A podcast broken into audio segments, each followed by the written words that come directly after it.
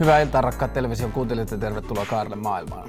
Yhteiskunnan kehitys lähtee usein sieltä, missä uskalletaan kyseenalaistaa vallitsevia totuuksia, varsinkin silloin kun vallitsevan totuuden kyseenalaistamiseen löytyy tieteellistä tutkimusta ja uusia kokemuksia, u- uusia kokemuksia ja uusia käytäntöjä. Viime viikolla Helsingin Sanomat, viime viikon loppuna Helsingin Sanomat julkaisi vieraskynä palstallaan tekstin, jonka Erkki Tuomio ja entinen ministeri ja pitkän linjan poliitikko jakoi saatteella, että pitää ilmeisesti olla YK entinen pääsihteeri, jotta pääsee puhumaan näistä asioista lehdissä. YK entinen pääsihteeri Kofi Annan siis kirjoitti artikkelin siitä, että huumeiden vastainen sota on hävitty ja meidän täytyy pysähtyä kysymään, millä tavalla voimme kehittää toimintaamme ja millä tavalla voimme oppia niistä uusista asioista, mitä on kokeiltu ja mitä on tehty. Ja sen takia olen pyytänyt vieraakseni tänään ohjelmaan sosiologi Jussi Perälän, tervetuloa. Kiitos. Ja Tuukka Tammen, THLn kehittämispäällikön, tervetuloa. Kiitos. Jussi, sä teit eh, tohtoriväitöskirjaa varten kymmenen vuoden työn huumeiden käyttäjien ja huumeiden käytön kulttuurin parissa. Millä tavalla mielestäsi huumeiden käytön kulttuuri ja siitä mediassa ja julkisessa keskustelussa esitetty kuva eroaa toisistaan? No monesti me ajatellaan, että huumemarkkinat Suomessa ovat järjestäytyneitä ja kentällä ne taas näyttää useasti epäjärjestäytyneiltä tai sanotaanko, että orga, organisoituneen rikollisuuden sijaan enemmänkin orgaaniselta rikollisuudelta. Ja toiminta ajatellaan usein rationaalisena, kun se taas kentällä näyttäytyy usein epäloogisena. Ja käyttäjät niputetaan helposti semmoiseen ongelmakäyttöön, kun suurin osa käyttäjistä ei ole kuitenkaan niin sanottuja ongelmakäyttäjät, niin sanottuja tavallisia ihmisiä, jotka käyttävät satunnaisesti päihteitä. Sitten rahan tekoa ajatellaan, että se, se, sillä tehdään rahaa. Suurin osa huumekaupasta on kuitenkin tämmöistä sosiaalista välitystä, jossa raha ei näyttele pääosaa. Sitten voisi ajatella, että, tai sanoa yhden kohdan vielä, että ajatellaan usein, että laki toimii Suomessa, kun se, aina se ei välttämättä kuitenkaan toimi. Minkälaisissa asioissa laki ei toimi? No meillä on ollut 40 vuotta käytännössä tämmöinen hyvin harmaa alue, missä viranomaiset ja niin sanotut huumerikolliset tai huumeepäilyt ovat toimineet. Ja toimintahan on alettu vasta säätelemään tuossa 2008 vuonna, kun tuli tämmöinen järjestäytynyt tiedottajatoiminta käyttöön. Tuukka, sä työskentelet Terveyden ja hyvinvoinnin laitoksella, jossa tarkastelet terveysnäkökulmasta ja niistä näkökulmista, mistä teidän instituutio toimii. Minkälaisena suomalainen huumepolitiikka tai huumekulttuuri tai se yhteiskunnan suhtautuminen huumeisiin näyttäytyy? Sanotaan, että se näyttäytyy tänä päivänä huomattavasti tasapainoisempana kuin mitä se vielä oli 15-20 vuotta sitten, jolloin 90-luvun lopussa Suomessa huumeiden käyttö kasvoi nopeasti, tuplaantui sanotaan viidessä vuodessa. Mistä se johtuu? Siihen on varmaan monia syitä. Se nyt sattui ajoittumaan samaan kohtaan, kun Suomi liittyy EU-hun, kansainvälistyi ne rajat, ehkä ylipäätään huumeiden käytön kasvu Euroopassa siihen aikaan oli se juttu. Mutta kuitenkin silloin se käyttö Suomessakin nousi ja vastaavasti myöskin haitat, nämä terveyshaitat ja sosiaaliset haitat nousi ripeeseen tahtiin ja silloin mietittiin aika lailla uusiksi. Suomalainen huumepolitiikka ja sen perinteisen pelkän kontrollipolitiikan tilalle tuli niin sanottu toinen raide, eli tämä terveysnäkökulma, haittojen vähentämisen politiikka, jossa aika hyvin on onnistuttu ja pystytty puuttumaan niihin niin pahimpiin haittoihin, HIV, hepatiitti, yliannostus, jossain määrin hoitokuviot, mutta ei se nyt vielä täydellistä ole. Se oli kokonaan suomalaiselle päihdepolitiikalle uudenlainen ajatus, että niin kuin huumeiden käyttäjien kanssa ollaan jollakin tavalla institu- institutionaalisesti tekemissä. Tiedetään, että ihmiset, nämä ihmiset käyttävät huumeita ja niiden kanssa ollaan tekemissä. Minkälaisilla argumentaatioilla tätä sitten keskusteltiin silloin? No oikeastaan se olisi sama argumentaatiota, mitä Kofi Annan esitti Hesarissa nyt sitten 20 vuotta myöhemmin. Perusargumentti on se, että ei keskitytä siihen huumeiden käyttöön niinkään, vain niihin vakavimpiin haittoihin, joita tästä seuraa. Ja yritetään miettiä niin käytännönläheisesti, miten niihin voidaan puuttua ja vähentää sitä käyttäjän kokemaa terveys- ja muuta haittaa. Ja siihen aikaan nimenomaan HIV-epidemiat oli, oli päällä. Hepatiitti on nyt, hepatiitti C on nyt uudempi haaste.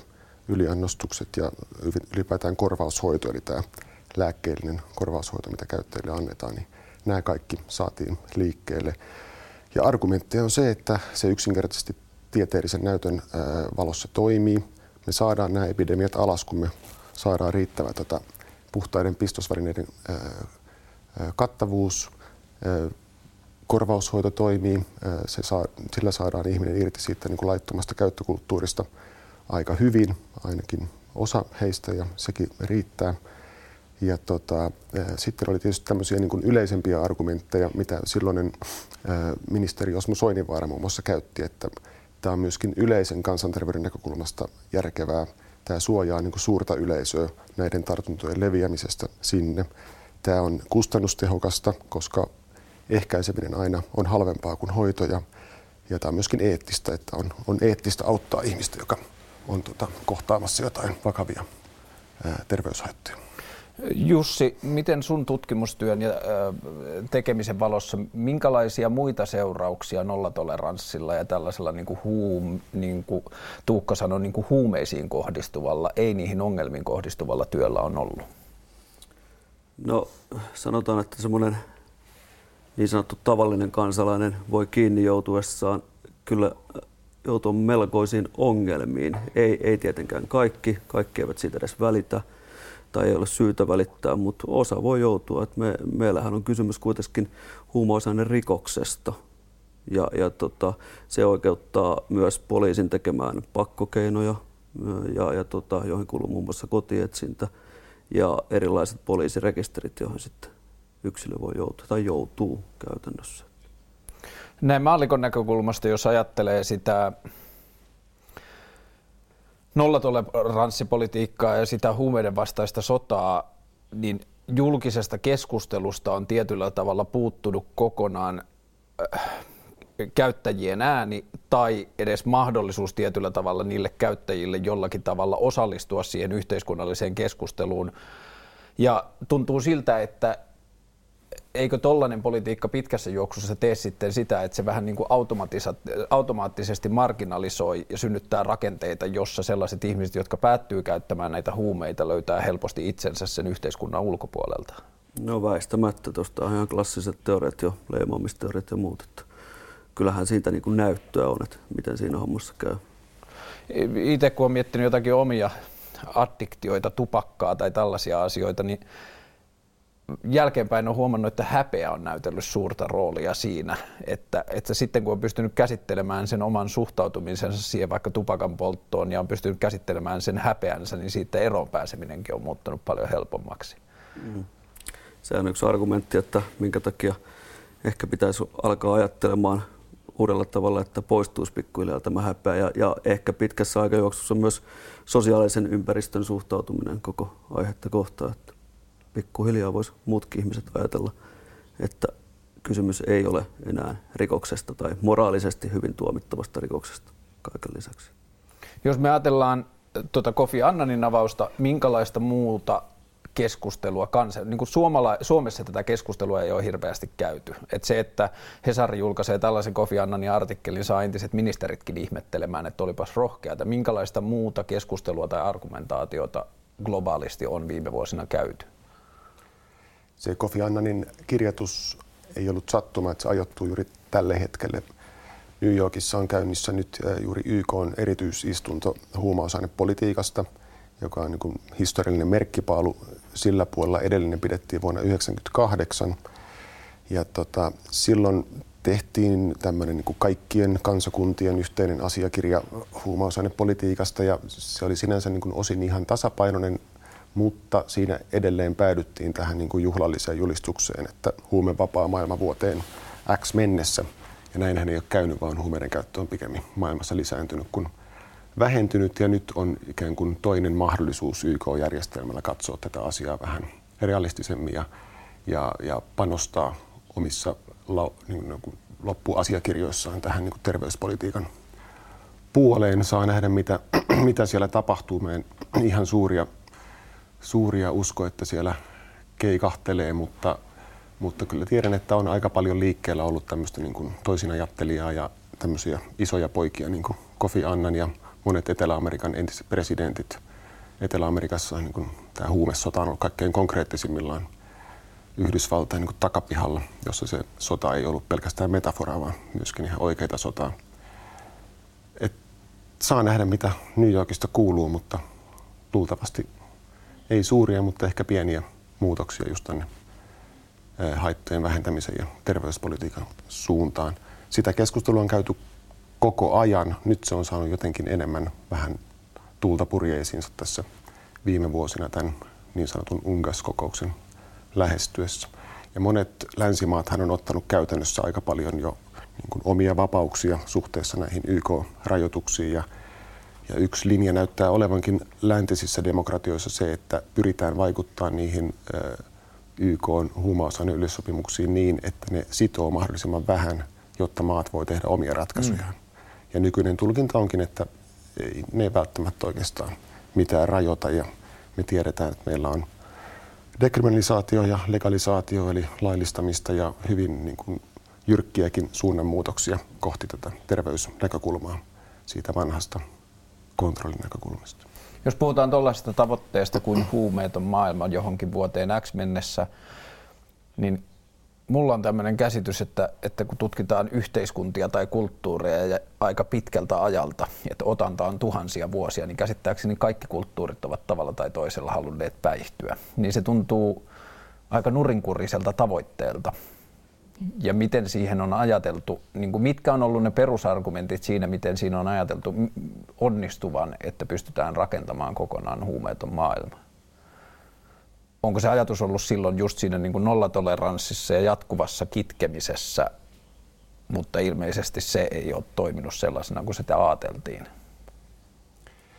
No, jos mä kommentoin tuohon ehkä tuomalla toisen näkökulman siihen, että on varmasti totta, että jonkin sortin päihtymys on luontaista ihmiselle ja hakuisuus siihen, mutta se, mikä länsimainen nykyinen huumausaineongelma nykyään on, on myöskin niin kuin tavallaan lääketieteen kehityksen sivutuote. Oppiumi niin opiaatit, eli heroini, niihin lukeutuen, niin on ollut jo niin kuin 4000 vuotta ennen Kristusta silloisessa lääkäreiden käypähoitosuosituksessa tämmöinen niin kuin yleislääke kaikkeen. Ja opioidit, opiaatit, miten niitä nimitetään, nehän on todella tärkeä osa länsimaista lääketiedettä, mutta tämä huumausaineongelma on yksi niiden niin kuin sivuvaikutus negatiivisessa mielessä. Tuukka mainitsi niin kuin länsimaista saatuja erilaisia kokeiluja ja tuloksia. Minkälaisia kokeiluja on tehty verrattuna siihen vanhaan nollatoleranssipolitiikkaan? Öö, siis erilaisissa yhteiskunnissa? Niin. No, Portugali on käytännössä dekriminalisoinut tai onkin dekriminalisoinut. Öö, Sveitsissä taitaa olla öö, dekriminalisointi käytännössä. Eri maat on, niin kuin Tuukka sanoi, eri maat on ottanut erilaisia askelia tähän, tähän suhtautumiseen kohti laittomia päihteitä ja niiden käyttöä. Suomi on edelleen täyskialon maa, kuten myös tuossa no, itäinen ja läntinen naapuri Ruotsi ja Venäjä. Minkälaisia tuloksia sieltä Portugalista on tullut? Sieltähän on tullut kyllä, mitä lehtiä lukenut, niin hyviä tuloksia. Eli käyttöhaitat on saatu kuriin ja, ja tota, käyttö kääntynyt laskuun ja, ja käyttäjät eivät enää syrjäydy sillä tavalla ja joudu poliisien kynsiin. Ja hyviä tuloksia. Sehän on ollut pitkä kokeilu, yli 15 vuotta. Mitä dekriminalisaatio siellä käytännössä tarkoittaa? Öö, eli jos yksilö löydetään huumausaine erän kanssa, sitä on X grammaa, saattaa olla kannabista jopa 25 grammaa, niin poliisi ei puutu siihen. Öö, häiritsevästä käytöstä annetaan tämmöinen hallinnollinen kurinpitomaksu, joka on käytännössä parkkisakko. Ja, ja tota, esimerkiksi tällaisesta käytöstä, joka häiritsee muita jos, jos mennään yleiseen puistoon piikittämään tai polttamaan jointtia ja se, se niin kuin häiritään muita, mm. niin silloin voidaan sakottaa. Jos me mietitään suomalaista kulttuuria, puhutaan paljon siitä, että suomalaisten päihdekulttuuri on niin erilaista kuin muisten. Me olemme, me olemme alkoholiin menevä kansa ja muuta. Asettaako se Suomen jollakin tavalla erikoisasemaan siinä, kun me mietitään, miten me suhtaudutaan päihteisiin? Tuukka. No, olen aika usein toistanut Neil Hardwickin klassista lausahdusta, että suomalaiset on kansa, jotka ajattelee, että jos ei se ole kiellettyä, se on pakollista. Et, niin kuin tällä tapa, tämä on ehkä niin kuin se pelko, että jos me vapautetaan jotain, niin kaikki, kaikki rupeaa käyttämään ja siitä seuraa täydellinen kaos. Näin tuskin tapahtuisi, mutta mitä tapahtuisi, niin se on vaikea sanoa. Tämmöisiä luonnollisia kokeita on ollut kuitenkin aika vähän niin Suomen kaltaisissa yhteiskunnissa, jossa olisi sitten niin kuin isosti vapautettu. Mutta ne on nämä Portugalit ja nyt sitten tota, Sveitsikin tuli mainittua, moni muu maa tämän niin kuin terveyspolitiikan edelläkävijänä ja niistähän on mun mielestä pelkästään hyviä tuloksia, ettei siellä mitään, mitään kaaosta ole syntynyt. Sitten on toinen juttu, nämä kannabiksen niin kuin todellakin laillistaneet. Dekriminalisaatiohan tarkoittaa sitä, että jätetään, jätetään rankaisematta, mm. Mutta tota, laillistaminen tarkoittaa sitten ihan eri asiaa, että siinä todellakin perustetaan markkinat ja, ja kaikki on saatavilla ja näin, että mitä sitten tapahtuu siellä Yhdysvaltain muutamissa osavaltioissa, niin se on hyvin mielenkiintoista lähteä seuraamaan nyt tulevina vuosina. Mitä te, te ehdottaisitte? Miten te lähtisitte muuttamaan suomalaista päihdekulttuuria? Jussi. Kumpi aloittaa? Minä, tietenkin. Tota, mä lähtisin siitä, jos me ajatellaan sitä janana. Me ollaan nyt täällä toisessa päässä ja toisessa päässä on Tuukan mainitsema laillistaminen. Mä lähtisin siitä siihen seuraavaan asteeseen, eli siirtäisin rikoksen hallinnolliseksi kurinpitomaksuksi, dekriminalisaatiota.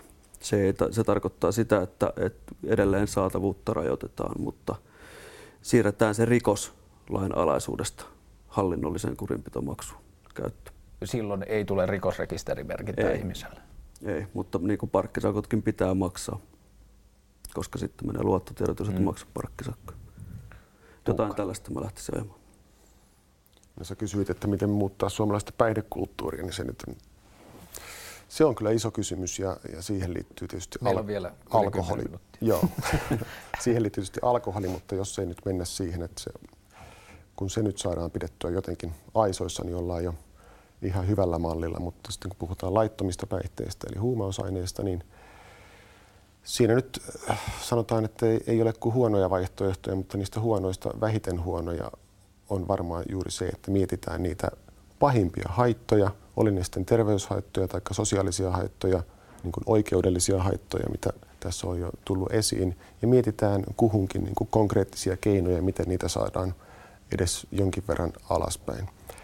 Ja se, että puhutaanko nyt tämmöisestä toimeen tulevasta kannabiksen silloin tällöin polttelijasta vai puhutaanko siitä niin kuin aidosti huumeriippuvaista ongelmaista, jolla on tyypillisesti, ei aina tietenkään, mutta niin kuin monet asiat huonosti ja monenlaisia ongelmia, niin tämä ryhmä kyllä niin kuin ansaitsisi erityishuomion ja enemmän panostusta vielä, mitä tällä hetkellä saavat, vaikka sanoinkin alussa, että, että tämä terveyspolitiikka on päässyt Suomessa ihan hyville raiteille, mutta silti niin kuin monipuolista tukea ja apua ja, ja tota, näiden erilaisten tartuntojen ja, ja tietysti yliannostus kuolemien ehkäisyä ja tällaista, niin se nyt olisi siellä mun mielestä nokassa, eikä sitten tämä niin kuin keskiluokkalainen, keskiluokkainen pikku päihteily. Se on totta. Jos ottaa huomioon sen, mitä olette tässä mainitsenut, nämä Portugalin asiat ja, ja, ja sitten minkälaisia kokeiluita Amerikassa on tehty ja muuta, niin Joo, on ehkä juuri näin, niin kuin sanoit, että, että keskustelu on kasvanut ja siihen on tullut uusia ääniä, mutta esimerkiksi poliittisella tasolla sitä keskustelua on ollut hirveän vähän. Siitä on tullut hirveän stigmatisoitu aihe ja aiheesta puhuminen on tietyllä tavalla poliittisesti itsemurha. Näkyykö se teidän työssä? Te teette töitä päihteiden kanssa, teidän lähestyminen on siihen ehkä valtavirran käsityksestä poikkeava. Näkyykö tämä niin kuin stigmatisaatio ja niin kuin tietynlainen tapuna oleminen jollakin tavalla teidän työssä? No sanotaan, että siihen on tottunut ja, ja en mä ainakaan anna sen haitata siis tämän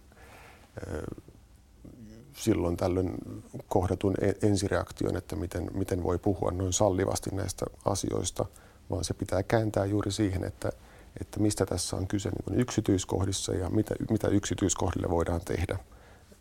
Ei ole mitään, mulla ei mitään syytä puhua noin yleisesti, että kaikki kaikki pitää olla vapaampaa. Mä en välttämättä ole sitä mieltä katsoin asiaa terveyspolitiikan näkökulmasta, mutta saattaa olla, että johonkin haittaan puuttuminen vaatii politiikan lieventämistä toisaalla.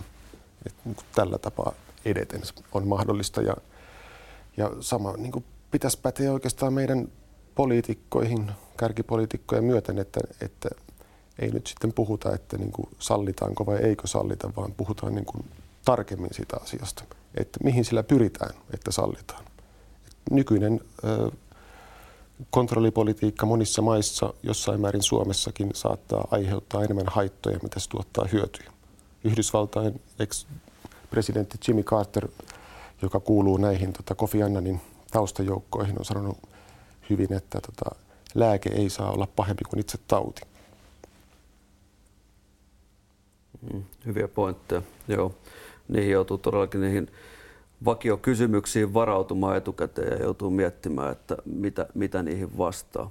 Se, se niin kuin tyssää sitä keskustelua ja se menee, helposti menee semmoisiin peruskysymyksiin, joilla niin kuin tietyllä tapaa halutaan dumata sitä koko työtä ja, ja esimerkiksi, no sinähän olet varmasti käyttänyt mm. ja, tai oletko sinä käyttänyt.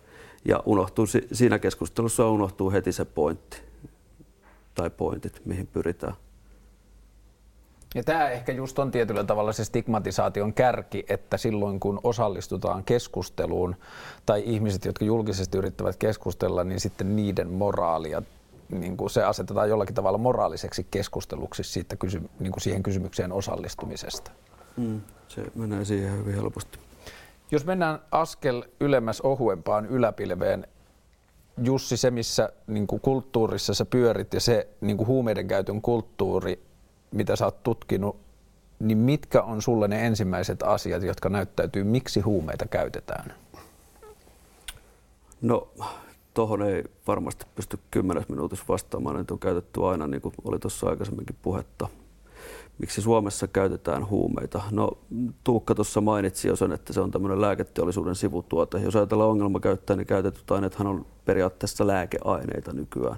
Ollut jo tuossa reilu kymmenen vuotta se on lääkeaine repertuari. Mm, niitä on alettu käyttämään huonoista sosiaalisista lähtökohdista, on ylisukupolvisuutta, ongelmia, toteamattomia sairauksia, onko ollut muna vai kana ensin, mielenterveysongelma, jota lähdetty paikkaamaan vai päihteet aiheuttanut mielenterveysongelman, kokeilun halu, jännitys jotain muuta, sosiaalinen piiri, missä pyöritään ja ollaan ja, ja tällaiset, niitä on paljon syitä milloin siitä tulee ongelma? No, suurimmalla osalla ei, ei tule ongelmaa, paitsi ehkä sitten kiinni jäämisen kautta, mutta, mutta tota, ongelma tulee esimerkiksi sen kiinni jäämisen kautta. Ja, ja sehän me tiedämme, että kerran kiinni jäätyä, niin se kontrolli kosahtaa yleensä uudestaankin. Se on yksi pointti sitten yksilöllisistä syistä toiset käyttää, alkavat käyttää enemmän ja, ja tota, riippuu niistä sosiaalisista taustoista, onko elämässä muuta ja, ja tota, tietenkin myös farmakologiset vaikutukset, vaikutukset että mitä, mitä aineita käytetään. Mitkä on huumeiden suurimmat haitat yhteiskunnalle tällä hetkellä?